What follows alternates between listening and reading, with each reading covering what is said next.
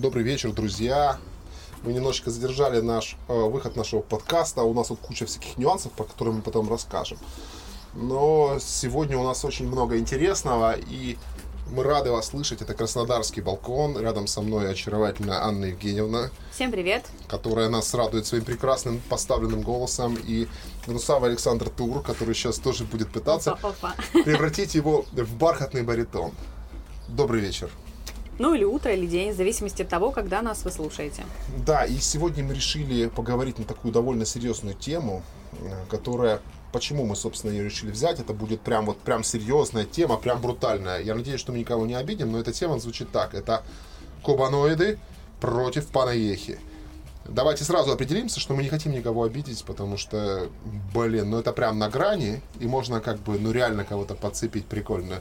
Мы поговорим о проблемах. И я считаю, что самое главное, если мы обозначили эту проблему, если мы ее проговорили, это путь к решению. Поэтому данную программу, данную запись я предлагаю вам воспринимать именно так. То есть мы идем по дороге решения этих проблем.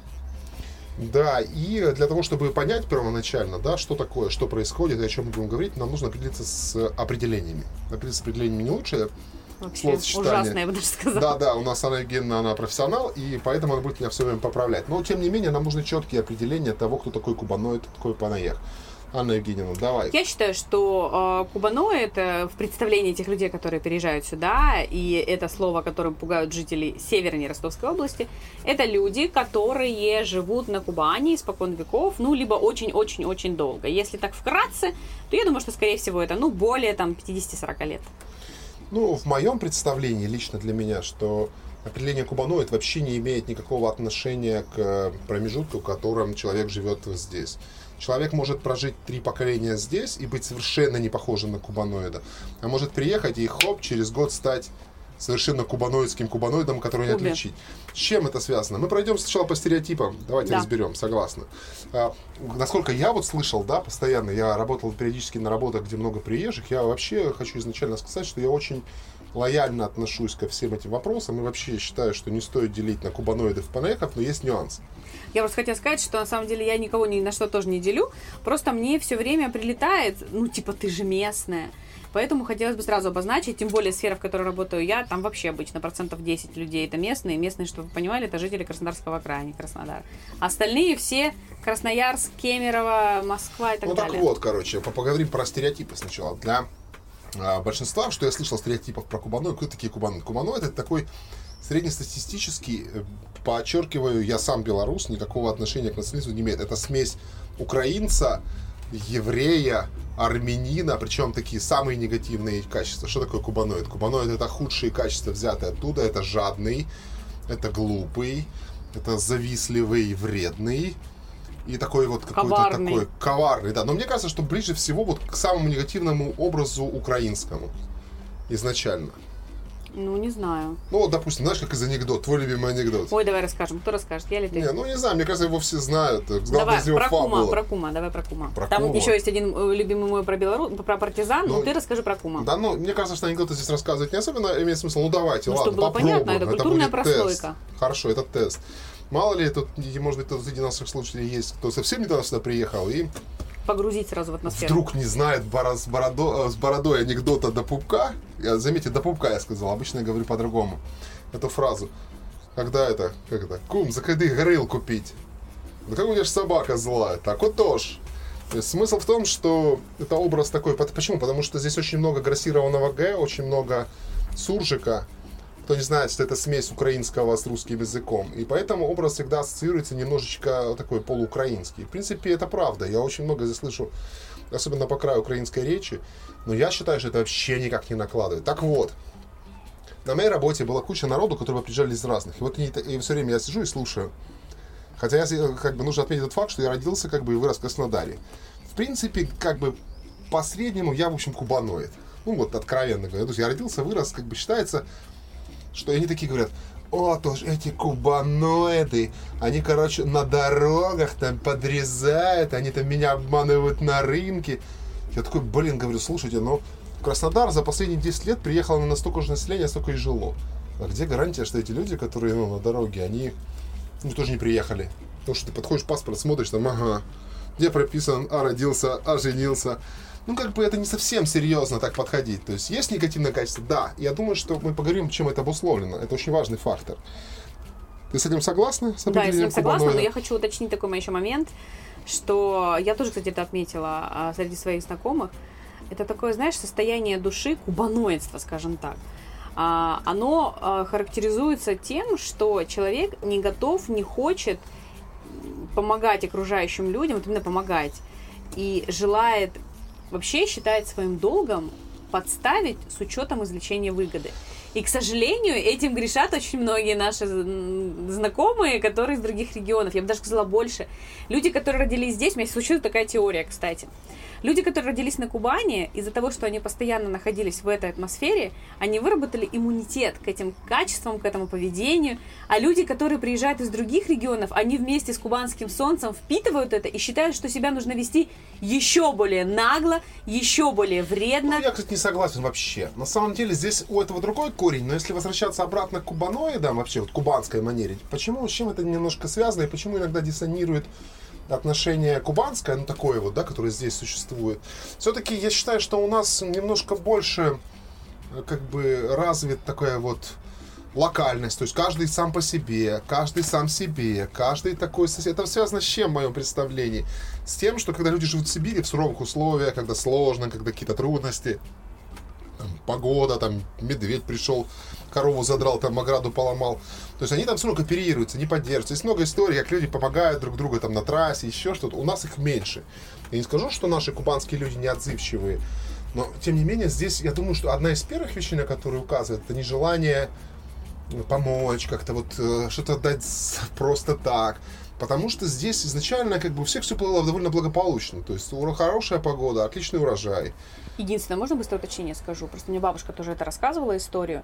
А, у нее, она жила э, с Кубани, у нее очень-очень древние корни, еще старо, вот это Корсунская, которая находится под Краснодаром. Теперь у нее в Новой Корсунской живут а, ее родственники, бабушки уже, к сожалению, нет, царство небесное.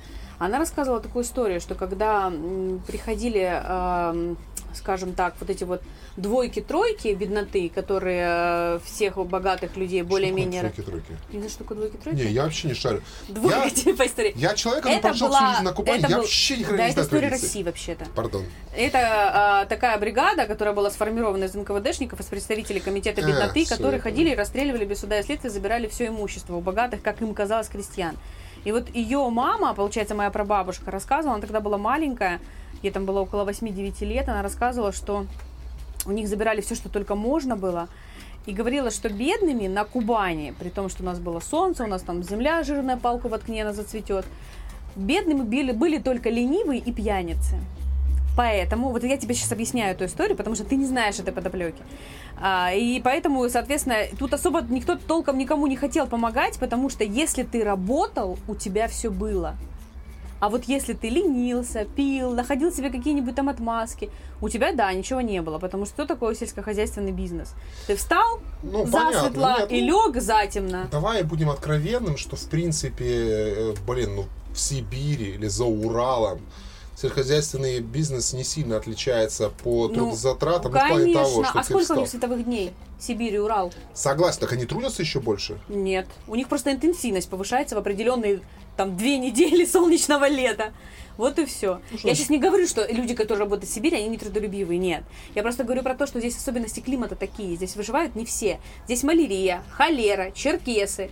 Поэтому люди, которые жили здесь испокон веков, они привыкли рассчитывать на себя и на свою Не, семью. ну что вот отсюда и против клановость. черкесов, против черкесов ты особенно кланами выступишь своим Пон- домом, Так они все станицы основаны. сараем, сараем и пятью свиньями. Сашулечка, вот, может быть, у вас, конечно, в Беларуси не так, а на Кубани немножечко по-другому. Я не Я понимаю. тебе просто говорю о том, что все Не, станицы подожди. строились вокруг определенных родов, и все защищали Не, свою я семью. понимаю, я согласен с этим. Ну, я про это и ты хочешь говорю. сказать, что внутри станицы нет кубаноидства, когда я у соседа там отхапаю часть, передвину столбики или Есть, подпилю его грушу. Ой, так, это жесть. так при чем здесь это? У моей бабушки, кстати, у другой, у нее была, короче, соседка, с которой они поругались из-за абрикосы. Вот страшный ужас. Вот, кстати, стой. Вот можешь я расскажу эту историю? Она вот прям Сейчас, подожди, красноречиво показывает. Я просто хотел маленькую ремарку. Классический пример кубаноидства. Поругались из-за чего? Из-за абрикосы. Из-за абрикосы. Ты знаешь, на самом деле было очень жалко абрикосу, потому что в итоге она, конечно, погибла. Фишка была в чем? Абрикоса находилась на территории нашего э, полисадника. И мне все время было непонятно, почему они ругаются, потому что у соседки абрикосы нет, она ее землю не занимает, ну, грубо говоря, она за ней не следит, там не обрезает ее, там не собирает вовремя. Ей абрикосы просто падают в огород. И Ей не нравилось, что они там были. что падает в огород абрикосы? Да, грязно.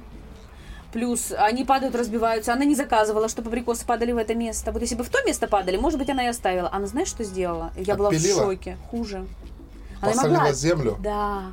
Это Она высыпала туда соль. И ты знаешь, и мы не могли понять, что происходит. Я тогда еще была маленькая. И потом все ходили-ходили, и мама говорит, наверное, она высыпала соль. Я такая, что за соль? Зачем нужна соль? Потом мне рассказали эту историю. Причем рассказывали с таким спокойным тоном, типа, да, это завсегда. Это нормально, да. Клюнь ближнего, нижнего. Да, типа, я тебе насыплю да, дрожжи в туалет. Это классика жанра. Не, ну есть нюансы, но подожди. Дело в том, что у нас Кубань, как сказал наш губернатор, много конфессиональная. И здесь э, совершенно разные люди, совершенно разными качествами. То есть не надо все грести под одну гребенку. Конечно же, есть обстоятельства, которые, потому что такие споры возникают, когда вот ты сидишь, тебе делать нехер, Надо найти внешнего врага. ну да, нужно с кем-то бороться, и тебе тут абрикоса падает, да? То есть Да-да-да. поэтому Да, может быть. Собственно, я и свожу эту идею к тому, что там люди как бы все-таки больше озадачены. Все трудились одинаково, однозначно. То есть там, возможно, даже трудились и больше. Но здесь все-таки поблагополучнее регионы, поэтому Да, климат мягче. климат мягче. Плюс э, нюанс еще заключается в том, что изначально все-таки, конечно же, несмотря на всю нашу многомультинациональность, все-таки вопросы шовинизма, национализма, какого-то взаимодействия у нас присутствуют. То есть там вот они там такое, вот, эти вот мы отсюда, а эти вот отсюда, вот эти вот и мы, короче, и постоянно вот эта какая-то беспонтовая Вообще- кутерьма. Мне кажется, что она всегда существовала, нет? Она существовала не только у нас, она существует в любых странах. И в Швейцарии, и в Бельгии, где э, лю- люди живут разных национальностей. Но кто-то с этим работает и хочет развивать в себе терпимость, а кто-то нет, и наоборот заостряет концы. Не, ну, возможно, но я думаю, что, в принципе, нам, э, э, как его называют, нам, в принципе, есть над чем в этом отношении работать. Давайте теперь разберемся по наехами. Да, кто такие понаехи? Я, я начну. Давай изначально начнем с того, что вообще этот термин характерен был, и откуда он пошел, ну как, как именно этот термин, не то что прям термин, но сама эта тенденция пошла все-таки из Москвы, будем откровенны, потому что миграция внутренняя в Москву была очень давно, Почему она она и сейчас присутствует и сейчас очень массово, и вот этот вот шовинизм, и вообще изначально определение приезжего или местного пошло оттуда. И в Москве всегда считалось, что прие- приезжий это человек, который где-то родился в другом месте и приехал. Даже если ты родился, допустим, в Казани и в три года переехал в Москву, ты до конца жизни будешь приезжим. Но если ты родился и вырос в Москве, и потом, допустим, уехал в Казань, вернулся, ты все равно будешь москвичом местным. И этот термин считается, в принципе, исконным. У нас еще, кстати, интересно, есть такой момент с этой позиции, можно обсуждать. То есть мы с Анной Евгеньевной и панаехи, и кубаноиды одновременно. Почему? Я поясню.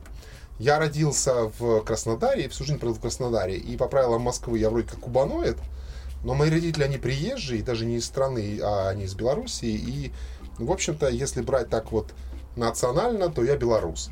А Анна Евгеньевна, Ну, три четверти украинка. это не важно. То есть она э, приехала в Краснодар из Славянска на Кубани, хотя... Ну, Славянск на Кубани находится на Кубани. Нет, Да, интересно, а где? суть не в этом. А, Очень четкое должно быть определение при понаехав, потому что я уверен, что наши слушатели это подтвердят. Вот является... подходит. Подходит. Это не подходит. Готов Я против поспорить. этого. Готов поспорить. Давай спорь. Если ты приехал, скажем, из белой глины сюда, ты понаехал. Не согласна с этим. Для Ну- меня понаехи это люди, которые приехали севернее Ростовской области. Хорошо, кто такой, кто такой понаех? Севернее Ростовской области, только что сказала. Ну, что, то есть севернее Ростовской области? Да, если, Белгород, если- например, Волгоград, Не, хорошо- Красноярск, хорошо, ша- Хабаров. Шахты. Шахта это Ростовская область. То есть Ростов... И Красный Сулин это тоже Ростовская область. Хорошо, то есть человек, который приехал из Ростова сюда, это, Куба... Это ростовский. Кубан, кубанец. Нет.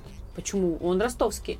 Ты понимаешь, что такая существует градация Не, хорошо, еще по стой. регионам? Подожди, ты мне не даешь договорить. Так вот, а, подведу такой итог небольшой. В моем представлении панаехи это люди, которые приехали севернее Ростовской области. Следовательно, это Воронеж, Волгоград, все, что там находится севернее. Это очевидно. Нет, Красноярск, потому что не все знают, где что находится. А, Хабаровск, Владикавказ, Хорошо. Владивосток. Это все панаехи. Ставропольский край. То есть Ставрополь, а так же, как ростовские из Ростова. Просто кубаноиды, само понятие кубаноида, оно умещается в жителей региона. У нас по отношению к жителям других регионов, таких как Ростов, Северный Кавказ, Дагестан, тоже существует определенное ну, скажем так, предубеждение. Но тут такой очень интересный момент, который связан с историей Краснодарского края. Дело в том, что а, до революции Краснодарский край представлял из себя два региона. Представлял себя а, Черноморскую, вот эту вот а, область, и Кубанскую, которая казачья была с центром в Екатеринодаре. Э, Черноморская, соответственно, была с центром в Новороссийске. И до сих пор, я это могу точно говорить, как человек, который жил в Новороссийске определенное время, жители Черноморского побережья, у них существует внутренний протест против главенства Краснодара. Очень ярко это видно в Сочи, потому что Сочи всегда был особым городом. Он определенное время пытался выйти на один уровень с Москвой, с Петербургом, чтобы иметь федеральное подчинение. Так что вот у нас внутри региона тоже есть свои вот такие... Знаешь, я не- Движение. в этом отношении не согласен. Я все-таки, как бы лично для себя, вот в моем представлении, я все время оцениваю эту вещь с позиции Москвы. Все довольно просто выглядит в рамках Москвы. Три секунды. Выглядит, например, как в Сочи, как э, в Геленджике, как в любом городе. То есть есть город, если в Москву приезжает жить человек из, человек из Ленограда, он будет панаехом. Если приезжает человек из Казани, он будет панаехом. То есть суть в том, что есть местный... Если в Сочи живут люди какие-то, и туда приезжает жить э, э, какой-нибудь, я не знаю, человек из Краснодара, он что, местный там? Нет, а если в Сочи приезжает жить человек, который, например, из Хосты? Ну, это вопрос уже конгломерации больших городов. Не согласна. Потому что одно время Меретинка тоже была сочинским районом. Так же, как Кабардинка новороссийским. Мне Мы кажется- сейчас говорим в форматах, ам, ну не знаю, мне кажется, это, это, это не важно. Мне В кажется, нашем случае это регион. Мне кажется, что э, здесь очень сильно размазываются понятия, если честно. И как бы сейчас мы вязнем в этом разговоре. То есть прикол в том, что это э, вот почему ты не считаешь прие- людей, приехавших из каких-то смежных регионов, да, или даже близлежащих городов понаехали, по той простой причине, что их приезжает не очень много. Они, они менее колоритные. Если будут массово мигрировать в Краснодар люди из Ростовской области, массово, если ты придешь на работу и там будет э, 10 ростовчан против одного краснодарца, вопрос шовинизма э, э, как территориального возникнет гораздо мощнее. Просто сейчас как бы ты не сталкиваешься, там приехал один человек с Ростова, здесь условно живет, ну ладно, он там какой-то. Я тоже помню, как-то поехал на конференцию в Божечке, куда, в Арзамас. И, значит, сижу в холле гостиницы, смотрю футбол. Ну, я даже не помню, почему, мне стало скучно в номере. Я вышел там, и приезжают два чувака со, с- откуда-то такие.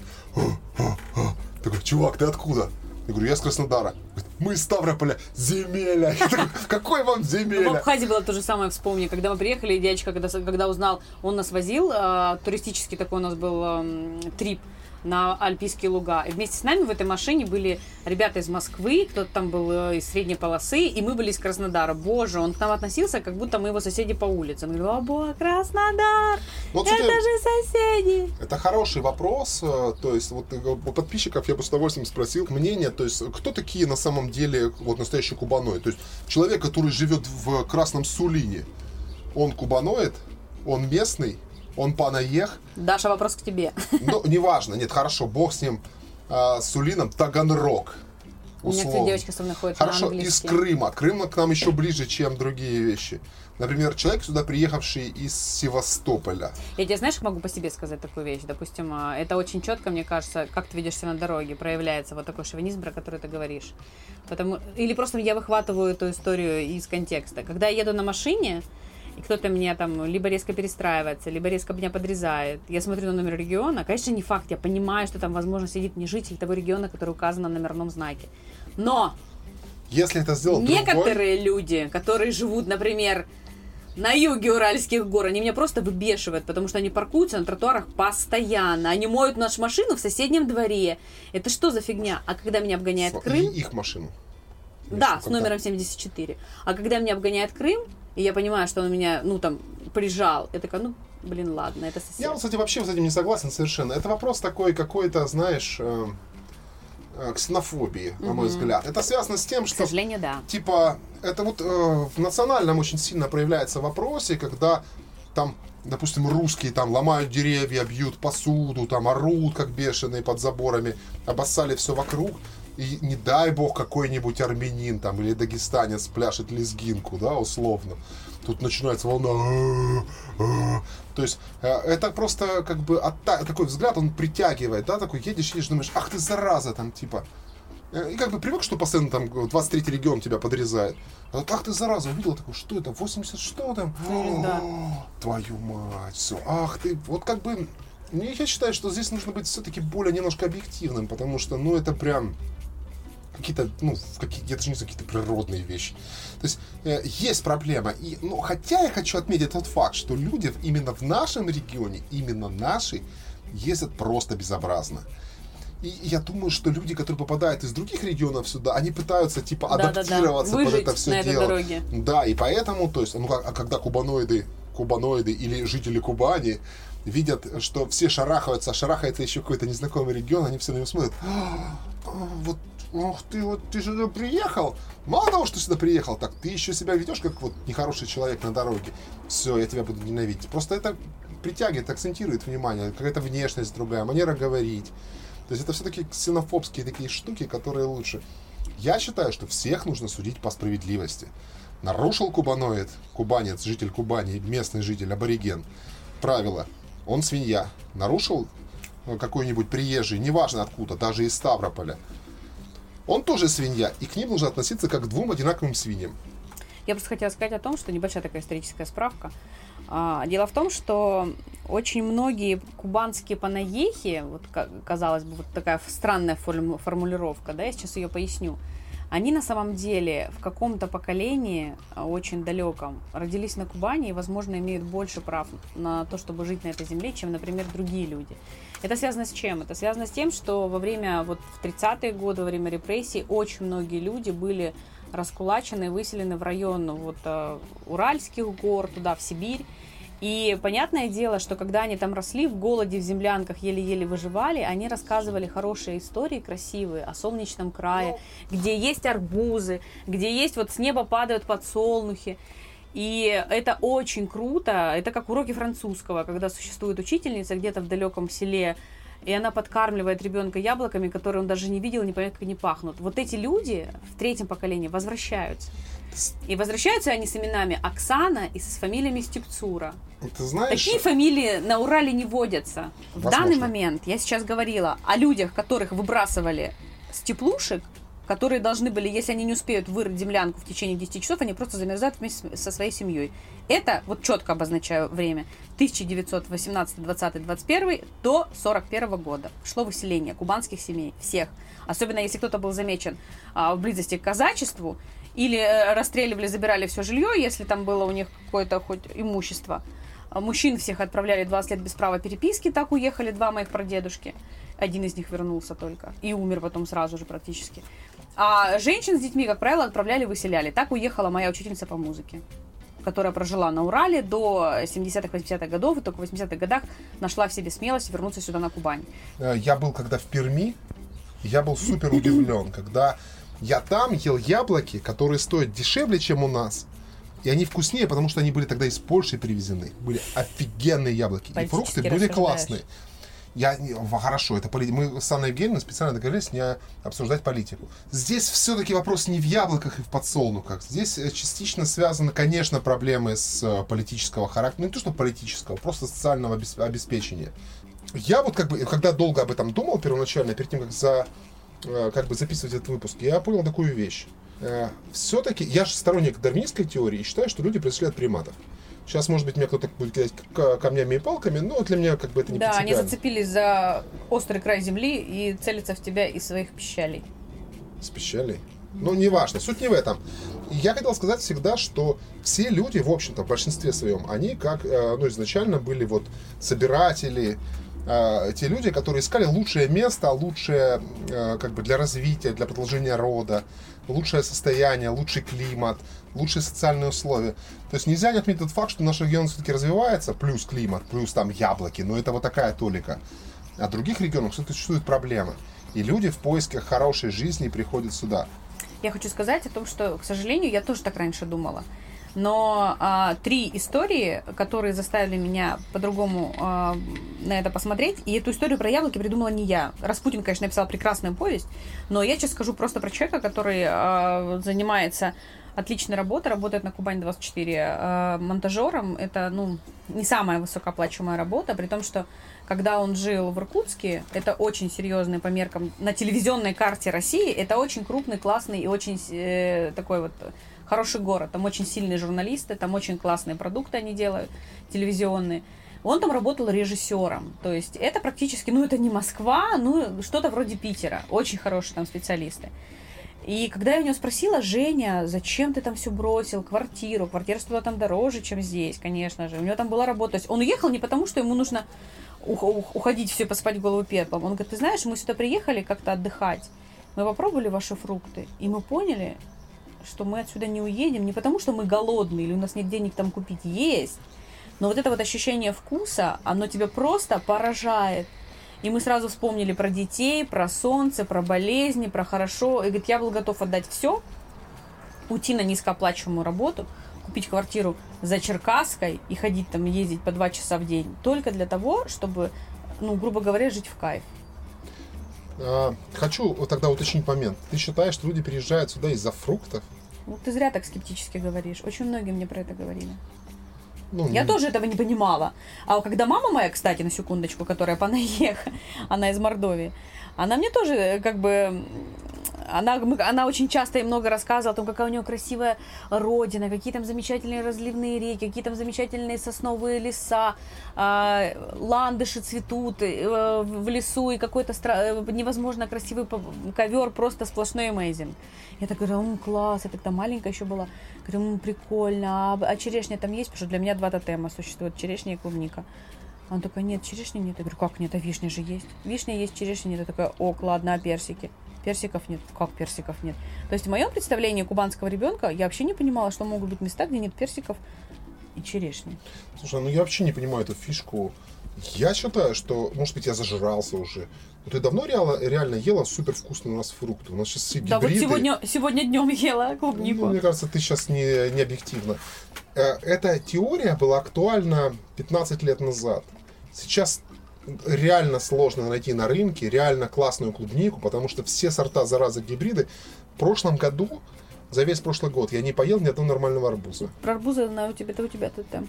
Ну, ну, нет, это не тотем, это мерило хорошего лета вкусных арбузов. Ну, если бы ты жил в Темрюкском районе, ты бы поел арбузы. Если ты жил в Славянске на Кубани, ты бы поел арбузы. Ну, так как ты живешь в Краснодаре, и тебе привезли только это, ну, сори. Ну так, э, а куда нужно ехать приезжим ради фруктов? У нас проходит каждый год в Темрюке целый огромный фестиваль арбузный, куда ты можешь приехать и затариться хоть до 1 декабря.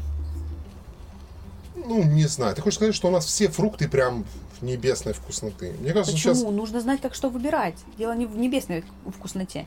Бывают люди, которые, например, здесь живут 200 лет, но так и не научились выбирать клубнику. Но дело в том, что вот даже мы брали клубнику с тобой, она не пахнет.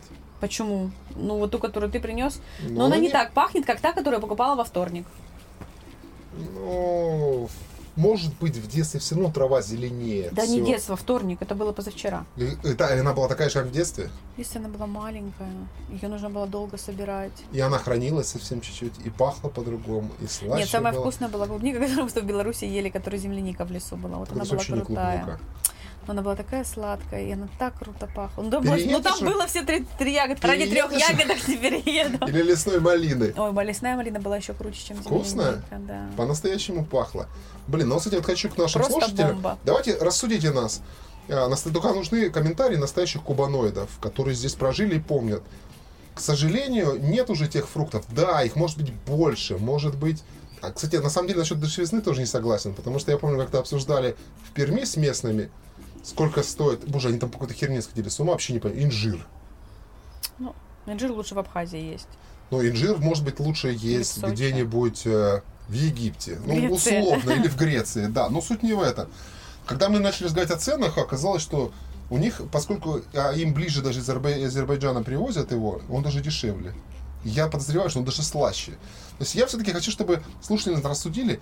Я могу сказать точно, что в детстве было меньше вот этих вот сортов, которые промышленного масштаба, которые лучше хранятся, которые имеют более красивый товарный вид, но уступают по органолептическим свойствам. Потому что я помню, что вся клубника, которую мы собирали там где-нибудь на даче или на поле, кстати, отдельный еще разговор, есть прикольная тема про то, как мы в детстве ездили с маминой школой на уборку какого-нибудь урожая, там, яблок или черешни, или клубники. Это кубанская, наверное, черта, потому что в северных регионах там, наверное, не знаю, картошку убирают. Почему? Ну, Они тоже убирают яблоки. Ну, может быть, яблоки. Ну, то есть, представляешь, когда вывозят, допустим, с маминой школы класс, там какой-нибудь четвертый, ну, третий тогда там не было, было три, когда я был маленький, и э, дети собирают клубнику для колхоза. Ты понимаешь, что ты говоришь это человеку, который вырос в Садгиганте, в самом крупном саду Европы? Прекрасно. Ну, тогда У же нас не все было школы. в детстве. Было? Почему? У нас, основан? у нас Садгигант основан в 30-х годах. У нас э, все школы ездили на уборку и яблок, и клубники, и на обрывку Ну, это же вообще супер. И та клубника, которую вы собирали там, она была такая же, как сейчас? Нет, не очень была вкусная клубника, Да? которая была в Садгиганте. Блин, У я моей не знаю. бабушки было лучше. Ну, наверное, хорошо. Давайте, порассудите нас, пожалуйста, короче, по поводу того, отличались ли фрукты тогда, потому что были сорта просто какие-то обычные, от тех сортов, которые сейчас промышленные закупают. А вот арбузы, когда мы ездили убирать арбузы, арбузы были просто офигенные. Мне кажется, это не объективно. А вот э, то, что касается сельскохозяйственных культу- культур, они были круче, потому что они были не специализированно обработаны под э, продажу, хранение, транспортировку.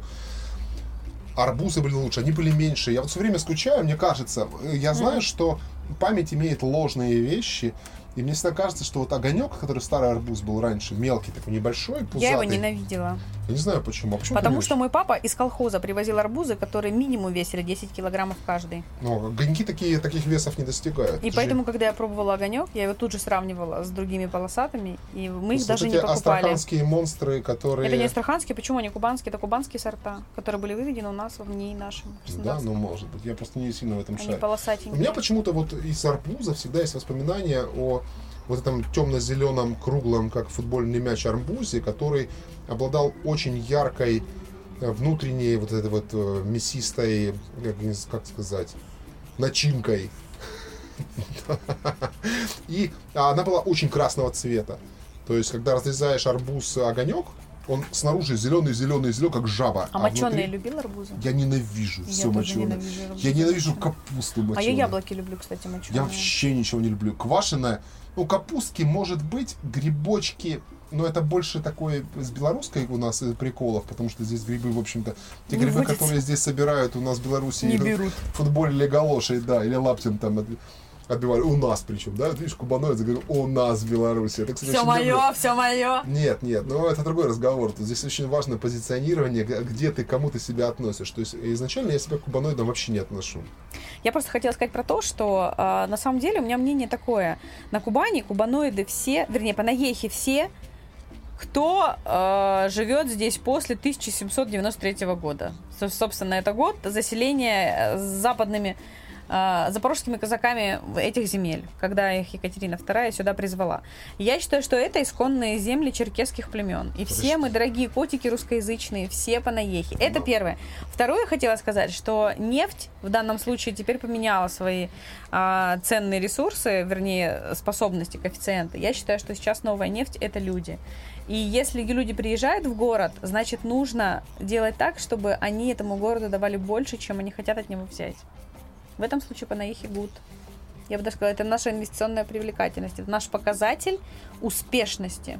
Ну, ну, ну, э, Ну, все нет, страны это- вы- по этому показателю, кстати, в в этом году впервые Канада его обогнала, потом, вернее, США обогнала, потому что все все время хотели уехать в Америку, если мы берем такую вот градацию, да, а, то в этом году, вот я говоря этом, имею в виду по итогам 2020 года, потому что эти итоги были обозначены вот в начале 2021. Канада впервые обогнала США по привлекательности для переезда. И смысл оказался в том, что эм, социальное обеспечение во время коронавируса, вот именно медицинские услуги, оказались во много раз лучше.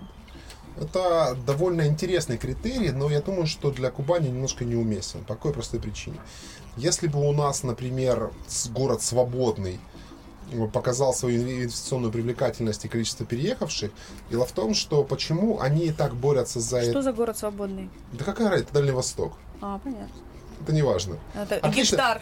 Ты... Э, гектар, ну как это называется? Дальневосточный гектар раздаем всем направо и налево. Ну, Никто не берет, давай, правда. Давай не будем никого обижать. Есть люди, которые живут там, там довольно высокие зарплаты, там есть нюансы. Но ты отходишь от темы и показываешь свой кубанойский шовинизм. Я очень рада. Хоть кто-то увидит и скажет, что наконец там кто-то наш сидит. А, что для Канады с ее территориями, с ее сложным климатом, привлекает людей, потому что у них плотность населения низкая там все равно. То есть для регионов, которые сверхплод, допустим, Нью-Йорк, не сильно бы обрадовался большому количеству привлеченных иммигрантов. В США в том числе есть регионы, там как вот, допустим, там Миссисипи условно, да, куда тебе даже приплачивают за то, что ты приезжаешь. То есть реально это поддерживают для того, чтобы регионы существовали, потому что это важный фактор. Но здесь очень тонкая грань. То есть понятно, что если у тебя нет людей, у тебя нет работы, у тебя нет э, рабочих, у тебя нет производств. То есть понятно, что регион будет, региону будет сложно. С одной стороны, конечно, э, приезж... э, я хотел тоже об этом сказать отдельно, отметить. Я, например, э, сторонник в целом того, чтобы люди приезжали. Это хорошая э, тенденция. Она связана с тем, что, как правило, сюда приезжают люди активные, которые имеют жизненную позицию, которые хотят чего-то добиться. То есть это не просто лентяи какие-нибудь или... Хорошо, давай мы назовем это все авантюризмом. Которые все-таки хотят испытать судьбу, которые борются с какими-то обстоятельствами и приезжают сюда. То есть, с одной стороны, это отличное вливание, потому что все-таки это инвестиция. Они покупают здесь землю, они покупают здесь э, недвижимость, они покупают здесь товары, они все-таки приезжают, и, как правило, это активные люди, которые занимаются своим бизнесом или пытаются себя как-то развить, пытаются себя реализовать. Потому что человек, который ничего не хочет делать, он сидит у себя, там, неважно где-нибудь, да, в нижних котлах, где-нибудь там, я не знаю, под каким-нибудь селом Нижезадрищенским, и такой, ой, вот бы там вла там что-нибудь власть для нас сделал, или там, вот, конечно, изначально люди должны брать в свои руки э, судьбу свою и заниматься, пытаться что-то решить. Но я считаю, что при таких вот человеческих вливаниях все-таки э, как бы политика или, как сказать, курс администрации должен быть мощнее, то есть должны развиваться, надо строить дороги, потому что они сталкиваются с э, такой проблемой, что э, поток настолько огромный, что он все переполняет. То есть у нас вот вечная проблема это пробки. Вот сейчас мы хотели поговорить про проблемы.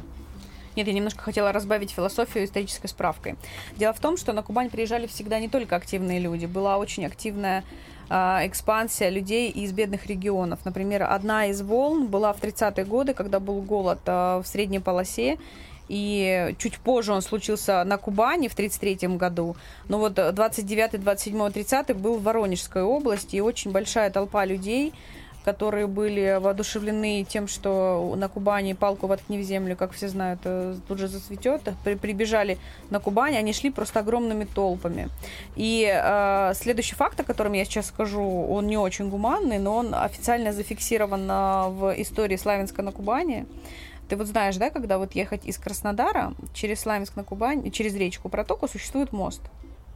И он, так как э, когда ходи, был лед, э, весной обычно его сносило, там четкого моста не было, плюс была гражданская война, все разбомбило. В итоге там такой был типа настило что-то. Когда местные жители Славянска на Кубале узнали, что к ним идет толпа из Воронежа, они разобрали мост. Чисто кубановито. Ну, ты знаешь, Э, давайте, может давай быть, они спаса... Может быть, они спасали своих людей? Я могу сказать, Потому что... что через, ровно через два года мост, понятно, восстановили, эти люди перебрались. Потому что если они притопали из-за Воронежа, их просто разрушенный мост не остановит, ты же понимаешь. Но в 1933 году разразился такой голод на Кубани, что я думаю, что Ну вот я только хотел сказать по этому поводу. Ты же понимаешь, что можно какой-то плоскости понять и людей, которые разбирали этот мост. Давайте попробуем быть объективными. То есть э, ну, Кубань все-таки это не Эльдорадо.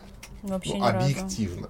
То есть э, прецеденты, когда здесь был не урожай, когда здесь был голод, их а, хватало с А наши смерчи, а наши подтопы, а, а наши, наши зимы зимой... засушливые, которые... Зимой. Это очень интересный факт, кстати. У нас на Кубани есть такое, такая особенность, что бывает, э, бывают такие периоды, даже несколько лет назад была такая особенность, когда с сентября по март вообще Не нет осадков. дождей, нет никаких осадков. И реально для озимых это реальная проблема. Даже если климат мягкий, э, поля, они не напитываются влагой, земля сухая. То есть есть нюансы. Бывает супер засушливое лето.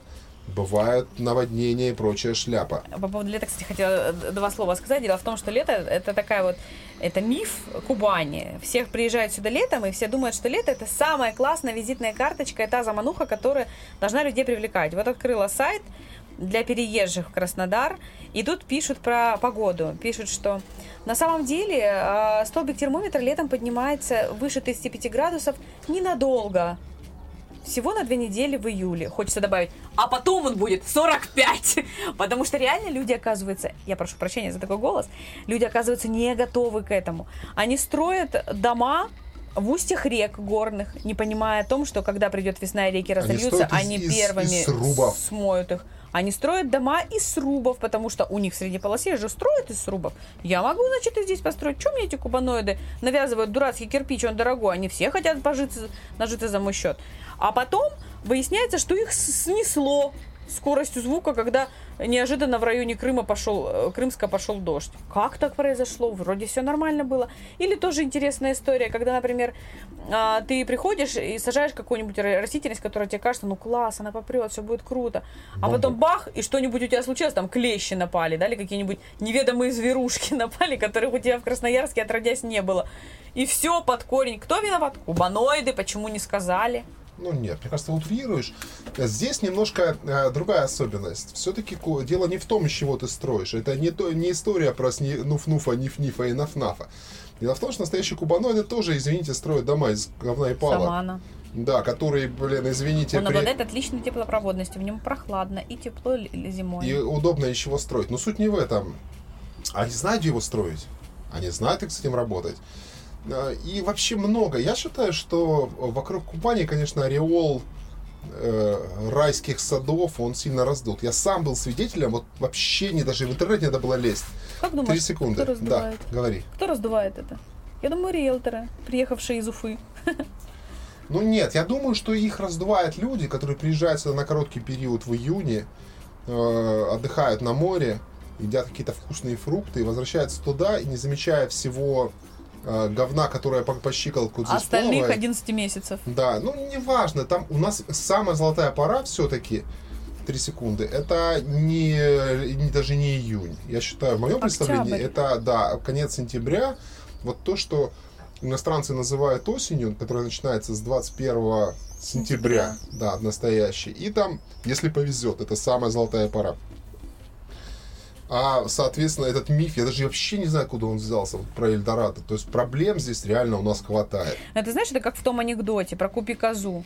Если ты будешь говорить так плохо, козу у тебя никто не купит. И вот все давай Да, друг другу слона, дуют да, да, уши. да. Ну, там, ну нет, да, ну логично. не- нет, изначально же как бы все равно люди прибывают. Дело не Плюс- в том, что это бы нужно было, если бы э, тебе нужно было бы экстренно продать. Скажем, если бы все бежали, и тебе, и тебе нужно было продать жилье, и тогда ты сказала, купите козу. А вдруг у тебя фирма? Ты приехал из Новоси- Новосибирска, продал свой бизнес и построил здесь фирму, которая занимается строительством э, квартир для таких же переехавших. Ты что, будешь говорить, что здесь все плохо, нет дорог, нет парковок и канализация вообще-то у вас во дворе? Конечно, Аня, а, нет. Особенность в том, что любая афера действует на протяжении Это не относительно афера, короткого они срока. в это верят. Правильно, они в это верят. Но прикол в том, что ты говоришь о том, что они пытаются обмануть людей. И это строится на обмане. Обман не может существовать на протяжении 10 лет. 20 Ну, Я лет. думаю, что может, во-первых. Во-вторых, у меня еще такой момент. Я думаю, что, скорее всего, они когда сюда приезжают и понимают, что не получаются, и их э, охватывает паника, потому что это, казалось бы, самое лучшее место. Они сюда так стремились. Они сюда вложили столько сил, и все не сработало, карта не сыграла.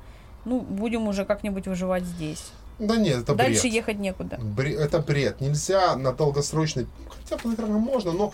э, я вот вообще не понимаю, как бы прикол. Нет, это, это, это какая-то сильно надуманная, притянутая за уши теория. Нет, это, Нет, это вот история двух э, реально строительных компаний, которая одна в Славянске, а другая у нас в Краснодаре. ну, мне кажется, проецировать это все на общий поток мигрантов сюда, но это прям А я не говорю, что совсем. это общий поток. Плюс у нас вот, например, такая была история, а, кото- люди, которые из Уфы приехали сюда и попали в пирамиду. Знаешь, кто за- затянул их вот в эту пирамиду?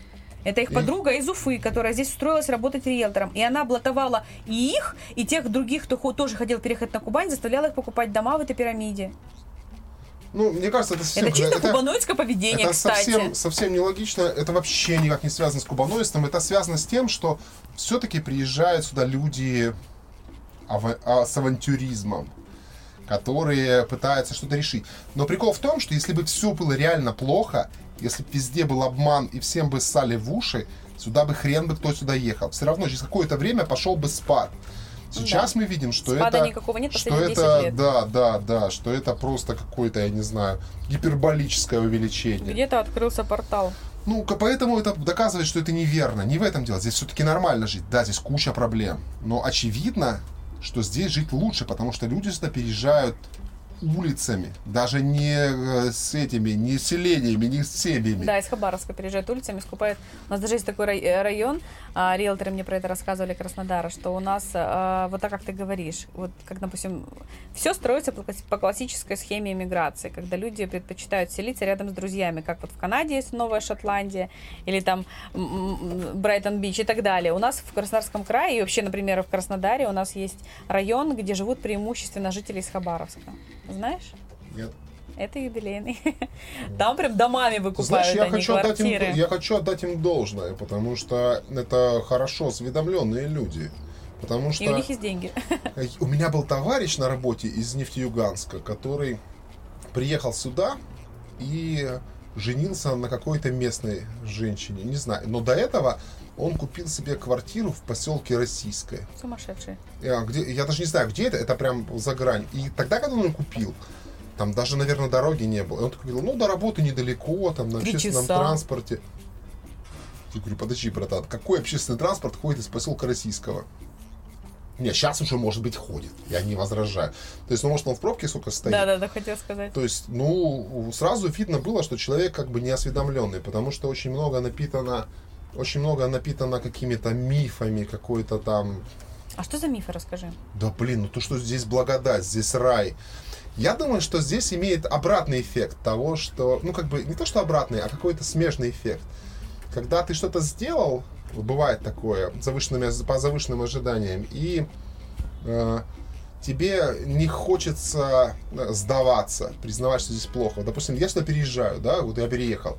Я такой думаю, блин, ну здесь же, сука, рай. Здесь все, дороги золотом восыпаны, и фрукты падают прямо тебе на голову. Приезжаю, а здесь канализацию пробило.